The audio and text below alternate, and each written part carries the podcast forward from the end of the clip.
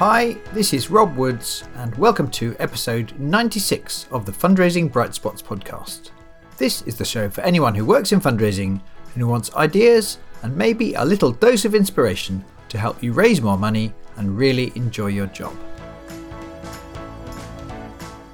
And if you work for a small charity or social enterprise, or indeed if you're thinking of setting up a charity, or you just like hearing examples of resourceful fundraising, I hope you're going to really enjoy this episode.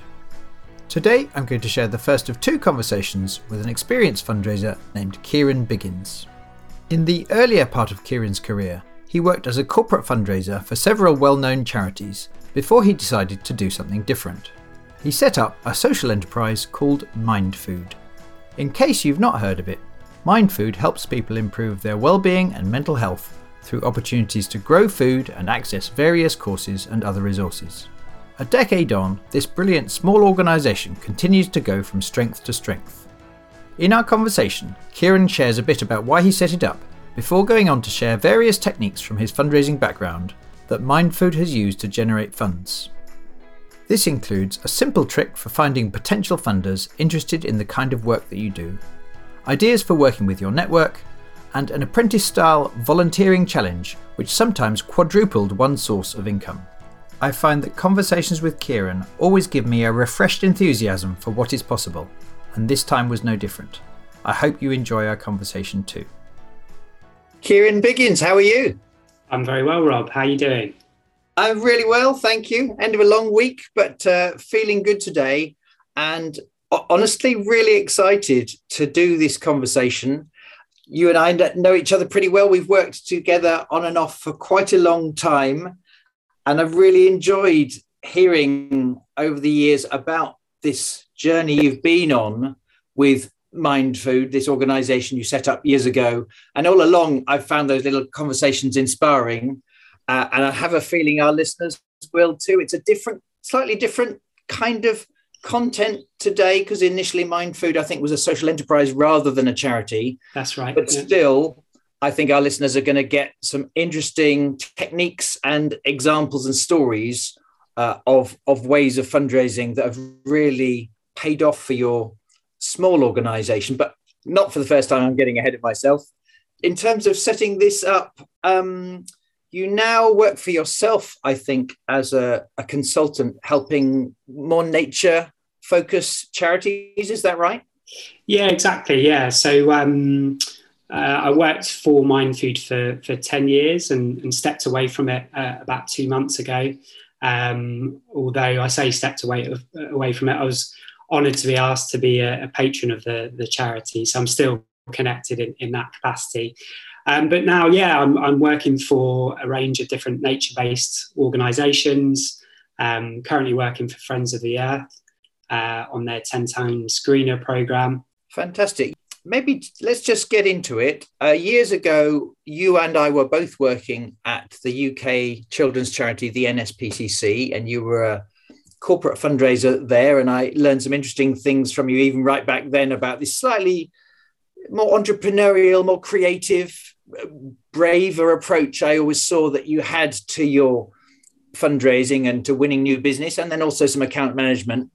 But if you could, uh, I mean, we could do a whole episode on the setting up of a small charity or a social enterprise. I think we haven't got time today, but if, if first of all, really top line question, what is the difference between a social enterprise and a charity in layman's terms? Yeah, so I think there's a lot of confusion around social enterprise and charity. I think at, at its simplest, a social enterprise is an organization that has a trading element with a social purpose. Um, so the classic example is the big issue, where you know um, homeless people sell a magazine, and uh, that magazine then helps uh, the homeless person with a with an income. Um, so it's bringing a commercial trading element to a social cause. That's good enough for me. And then let, let's get to it. There you were. You'd already been a successful fundraiser for NSPCC. Like I mentioned, I think you worked for Teenage Cancer Trust at one point. I think you worked for Scope at one point. Uh, but I don't know if it was uh, a decade ago, but there was a point at which you just got this this uh, this itch to try doing something slightly different. Could you start the story there and tell us about this journey you've been on with Mindfood? Sure. So I think the original sort of direction of, of wanting to get into social enterprise started quite early on. When I left university, I left with a marketing degree and went in working for you know fast moving consumer goods companies like Johnson Johnson, and kind of quickly realised that I wanted to do something with with social purpose, and came across social enterprise when I was doing that kind of research and thought, ah, this this sounds awesome. You know, the combination of business and social purpose, but I didn't quite know how to to get into it. And then I sort of stumbled across corporate partnerships and interviewed for, for a couple of different charities and, and got offered a job at NSPCC, um, which is obviously where, where we met. And yeah, and so kind of focused in on corporate partnerships at the NSPCC. It was a, an amazing university, really, of, of fundraising um, and uh, fantastic training, which was led by yourself, Rob. But at the back of my mind, I always had that desire to either set up or, or be involved in a social enterprise. And I guess then I started to get more involved in community projects. So there was a, a local project where I live in Acton, um, which was kind of like a tea and talk project on a, on a market stall, where every Saturday, if people wanted to come and have a chat and a cup of tea, they, they could. And I guess what I was hearing from lots of people was that A, people were struggling with their mental health, but B, that there didn't seem to be many outlets or places that people could go to connect with others to, to do something that was productive. And I guess that kind of planted the seed in my mind of like what what could be a solution to this. And then I started to think about food growing and horticulture and spending time in nature and went and visited a bunch of projects that were kind of doing stuff in this space. I also went on a program called Be the Change, um, which was uh, based in Tuscany, which is a, a, a beautiful place to go um, with people from all around the world who all wanted to create change in their local community. And it was really on that week that the idea for Mindfood was, was born.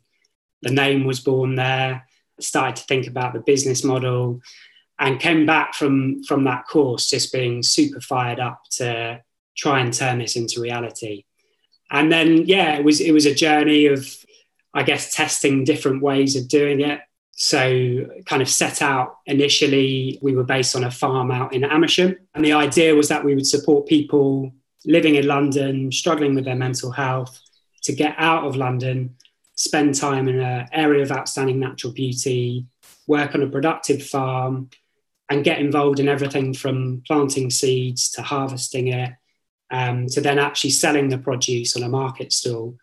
And that whole restorative process of people planting something, seeing it grow, but then crucially seeing other people value what they'd what they'd grown. Yeah, it, it, it was very powerful. And we've since you know moved away from that model and i can talk a, a, little bit more about that if that would be helpful. But yeah that that was kind of the the journey i guess of of founding it and and birthing it.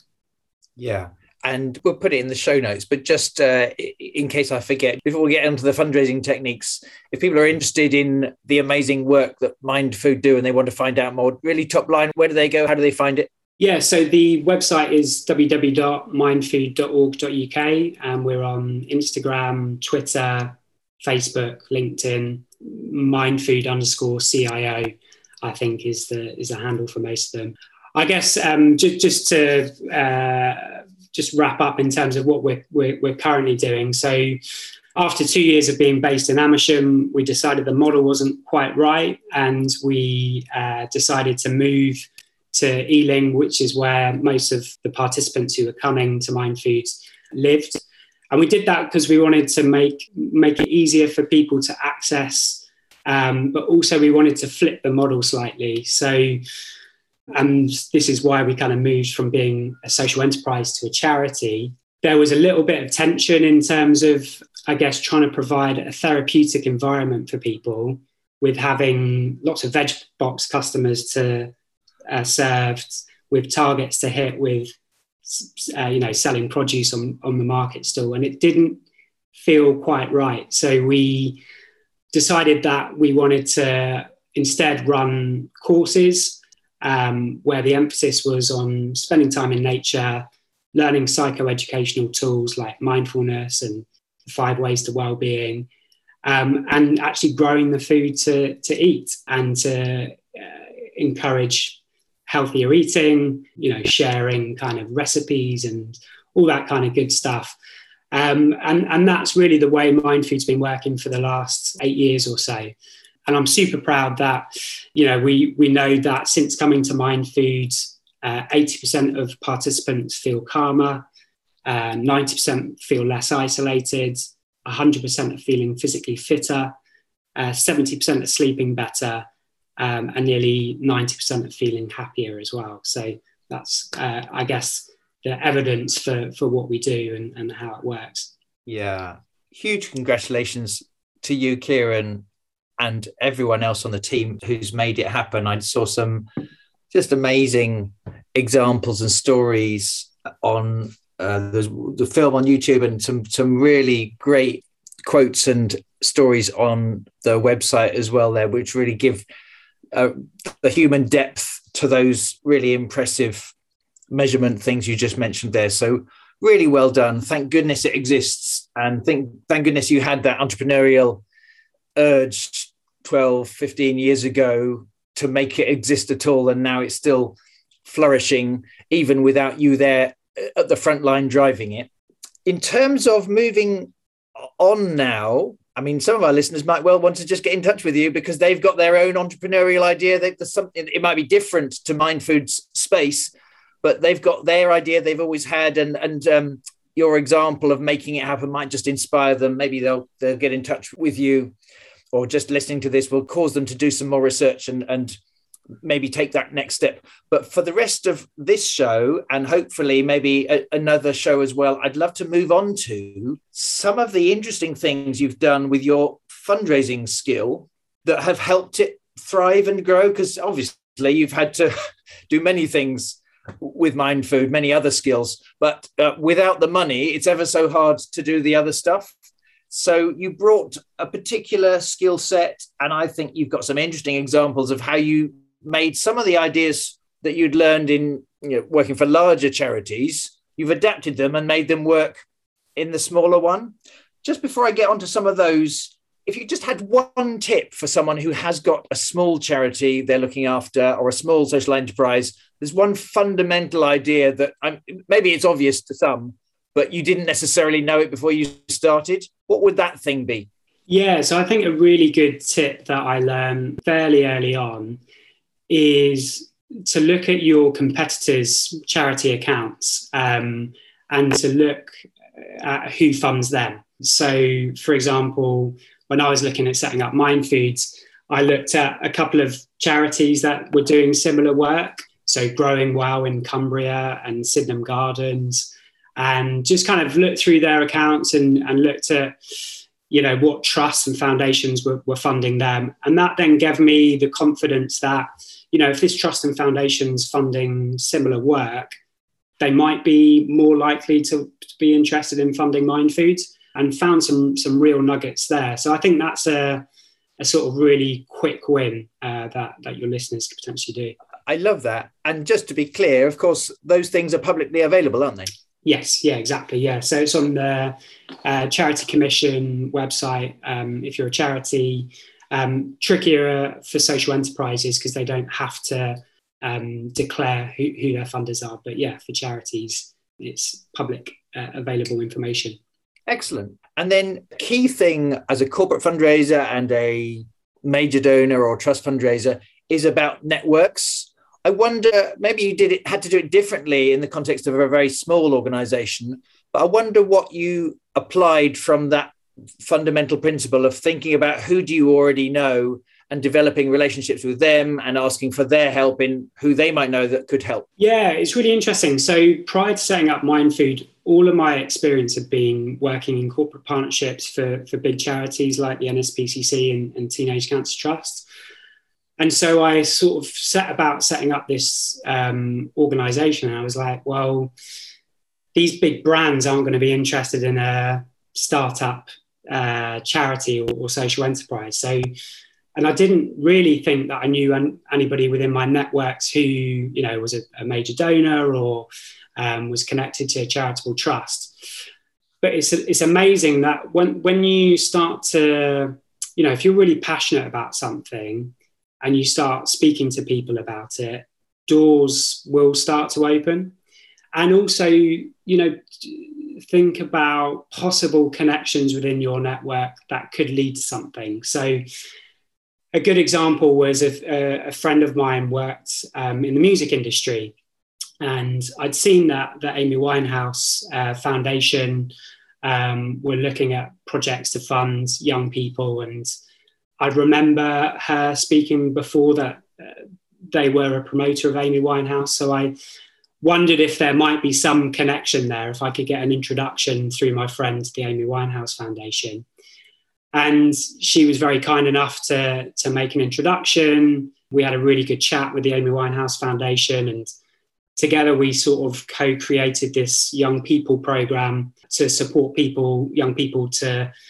Um, who are living in London to, to come and spend time with Mindfood um, to support their mental health recovery um, some young people who were struggling with addictions, etc.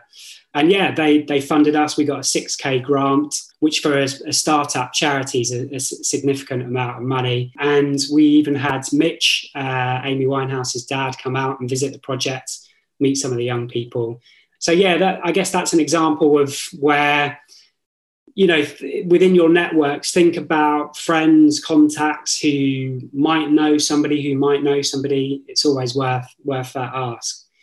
And then I guess a couple of other examples. So I was on a course, and I think during the lunch break, I was chatting to the course leader about what I was thinking about with Mindfood, and uh, he was like, "Oh, you really should speak to this lady called Sue. I think she'd be really interested in, in the project Mindfood." So I went and met with Sue, and um, she sat on a charitable trust and really got the kind of vision and what we were trying to achieve with Mindfood. And she said, you know, put put a funding application in, um, and I can't guarantee anything, but you know, um, it's it's worth a shot. And you know that that charitable trust has ended up funding Mindfood for the last seven years. So again, it w- wasn't something, you know, in, in, when I was speaking to that uh, course leader, I wasn't thinking, ah, how can I, you know, it wasn't a fundraising ask. It was just, uh, I guess, getting your your vision, getting your projects out there, and and doors will start to open. Yes, and it really is consistent with a key thing that we teach on our Major Gifts Mastery Program, our Corporate Partnerships Mastery Program of when struggling, or if you're not careful, you, you, you want to jump to the end game of I need some money, I need a corporate partner, and just occasionally you fluke it, but almost always that's the wrong question to ask. The better to, question to ask is, what could I do today that gets me two millimeters closer to a relationship with the kind of person who could bring that partnership? And you know, following on from that, who could I have coffee with? I mean, you know, in a, a more you know remote world maybe it's a zoom call but each month how many conversations can i have when i get to talk to the right kinds of people who are willing to talk to me and i can listen to them and they they might be willing to listen to me in my enthusiastic vision? Conversations or coffees or i would sometimes call them test drives per month is a much better thing to focus your energy on than where can i get the 10000 or where can i get the partner?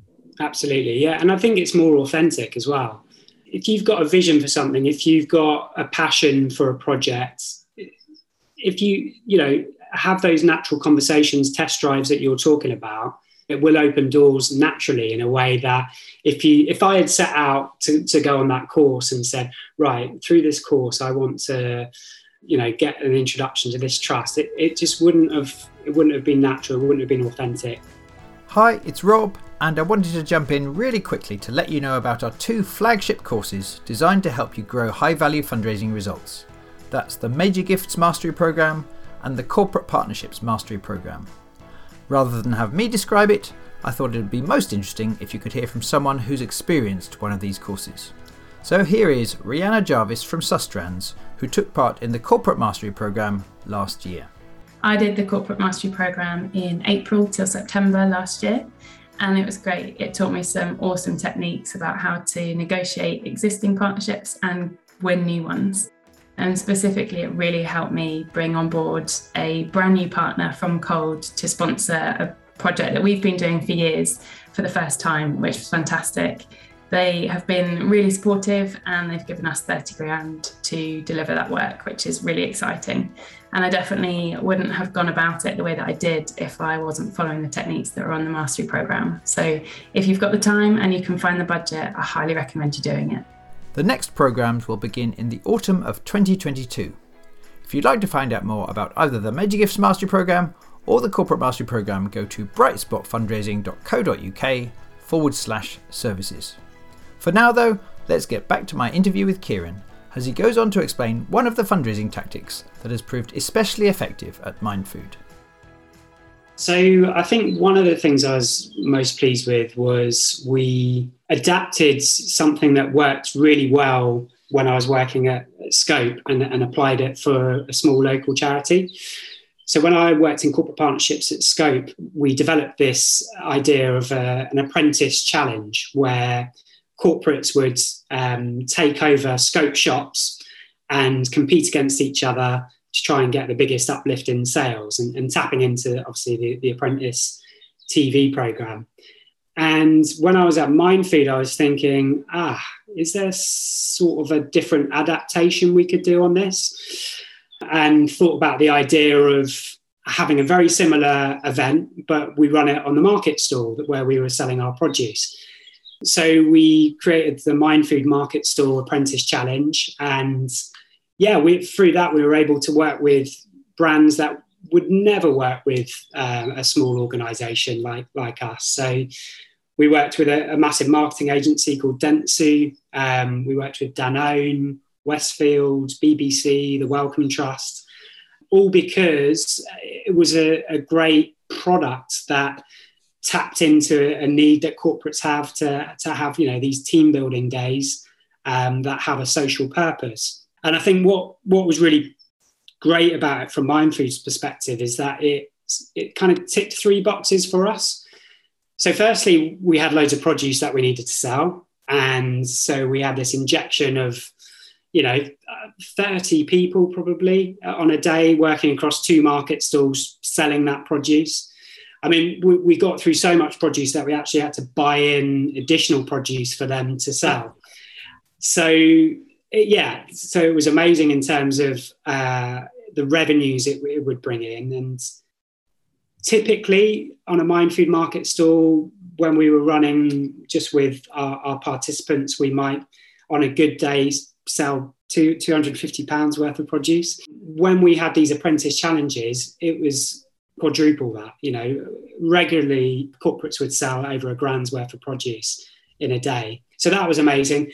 The second thing was because they brought so much energy and enthusiasm and entrepreneurialism, they really raised our awareness in, in the local area. So, you know, people passing by, even if they didn't buy produce, would know about Mind Food, would know about what we did. And there's a lovely, I guess, story in terms of on one of the apprentice challenge days our now chair was walking past uh, and uh, one of the, the, the teams kind of got chatting to him and were talking to them about Mindfood and what we did. And through that interaction he then inquired about getting involved and he's chaired Mindfood for the last six years. So and also we had lots of participants get in touch with us and say you know i heard about you through through the apprentice challenge. So, so not only did it raise a lot of money, but it um, yeah raised our awareness. And then I guess the third thing is it sort of brokered new relationships for us. So the other element we introduced was we would introduce competition amongst the corporates as well. So we'd say, you know, Dentsu raised one and a half thousand pounds. Can you beat that? So then Westfield are trying to do their best to out compete Dentsu. And so they would go off and do all sorts of entrepreneurial things. Like I remember one team went down to the local Santander branch in Acton, spoke to the uh, branch manager, and managed to secure a £500 donation for Mind Food.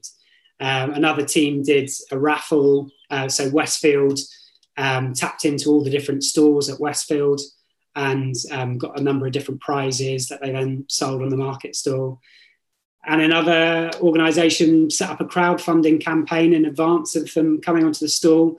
So it just created this huge amount of momentum and energy with big brands that for a small charity, we, you know, we'd never be their charity of the year, we'd never be their strategic partner, but we could offer them this interesting product or event. And it, yeah, it, it, it was a lot of fun.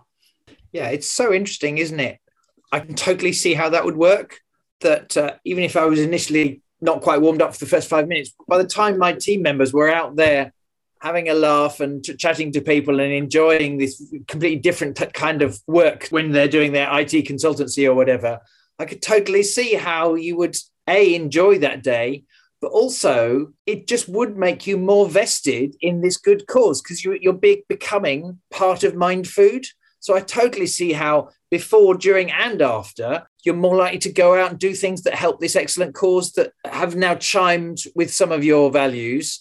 And in that respect, it's really similar to some of the other tactics we've shared on this podcast about experiential fundraising. I remember one of the early episodes, maybe episode 18 or 19 with Di Gornall, and she was talking about the amazing many benefits of organizing their sleep out event for corporate supporters, which is quite a lot of effort and time and energy to organize. But once someone has spent one night out in the cold with a sleeping bag and not getting much sleep and etc the discomfort of that but also the camaraderie of that and hearing the stories to do with young people who are homeless like if you've been on one of those sleep outs you just are more likely to be considerably closer to the cause after and to go the extra mile to help them in some extra way than if you haven't.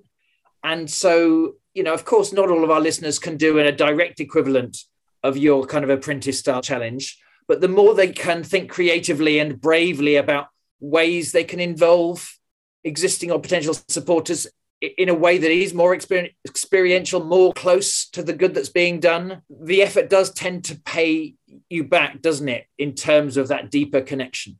Yes, absolutely.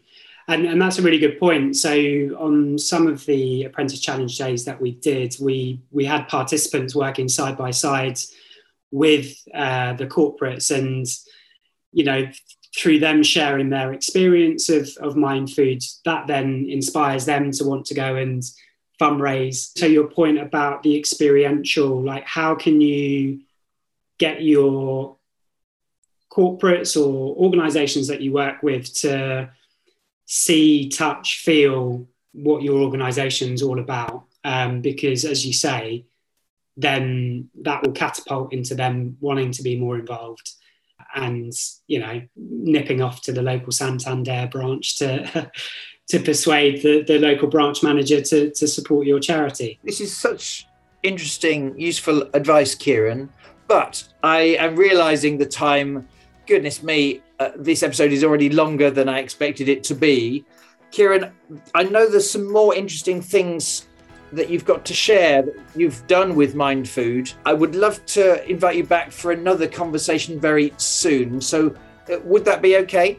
I'd love to, Rob. Yeah, that'd be great. Great. Uh, thank you so much. And uh, just in terms of today, already several really interesting ideas and tactics. So, thank you for coming along to share these ones, and I look forward to catching up with you very soon. Thanks, Rob. Well, I hope you enjoyed hearing Kieran's ideas and examples.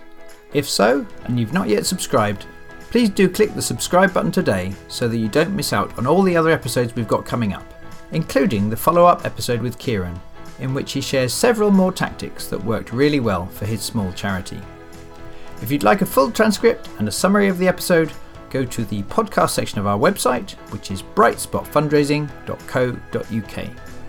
If you'd like to find out more about our flagship courses, the Corporate Mastery Programme or the Major Gifts Mastery Programme, then do check out the information about this blend of masterclasses, individual coaching, and other resources on our website at brightspotfundraising.co.uk forward slash services. And if you enjoyed today's episode, then I'd be incredibly grateful if you would take a moment to share it on with your colleagues or on social media so that we can help as many people as possible with these ideas.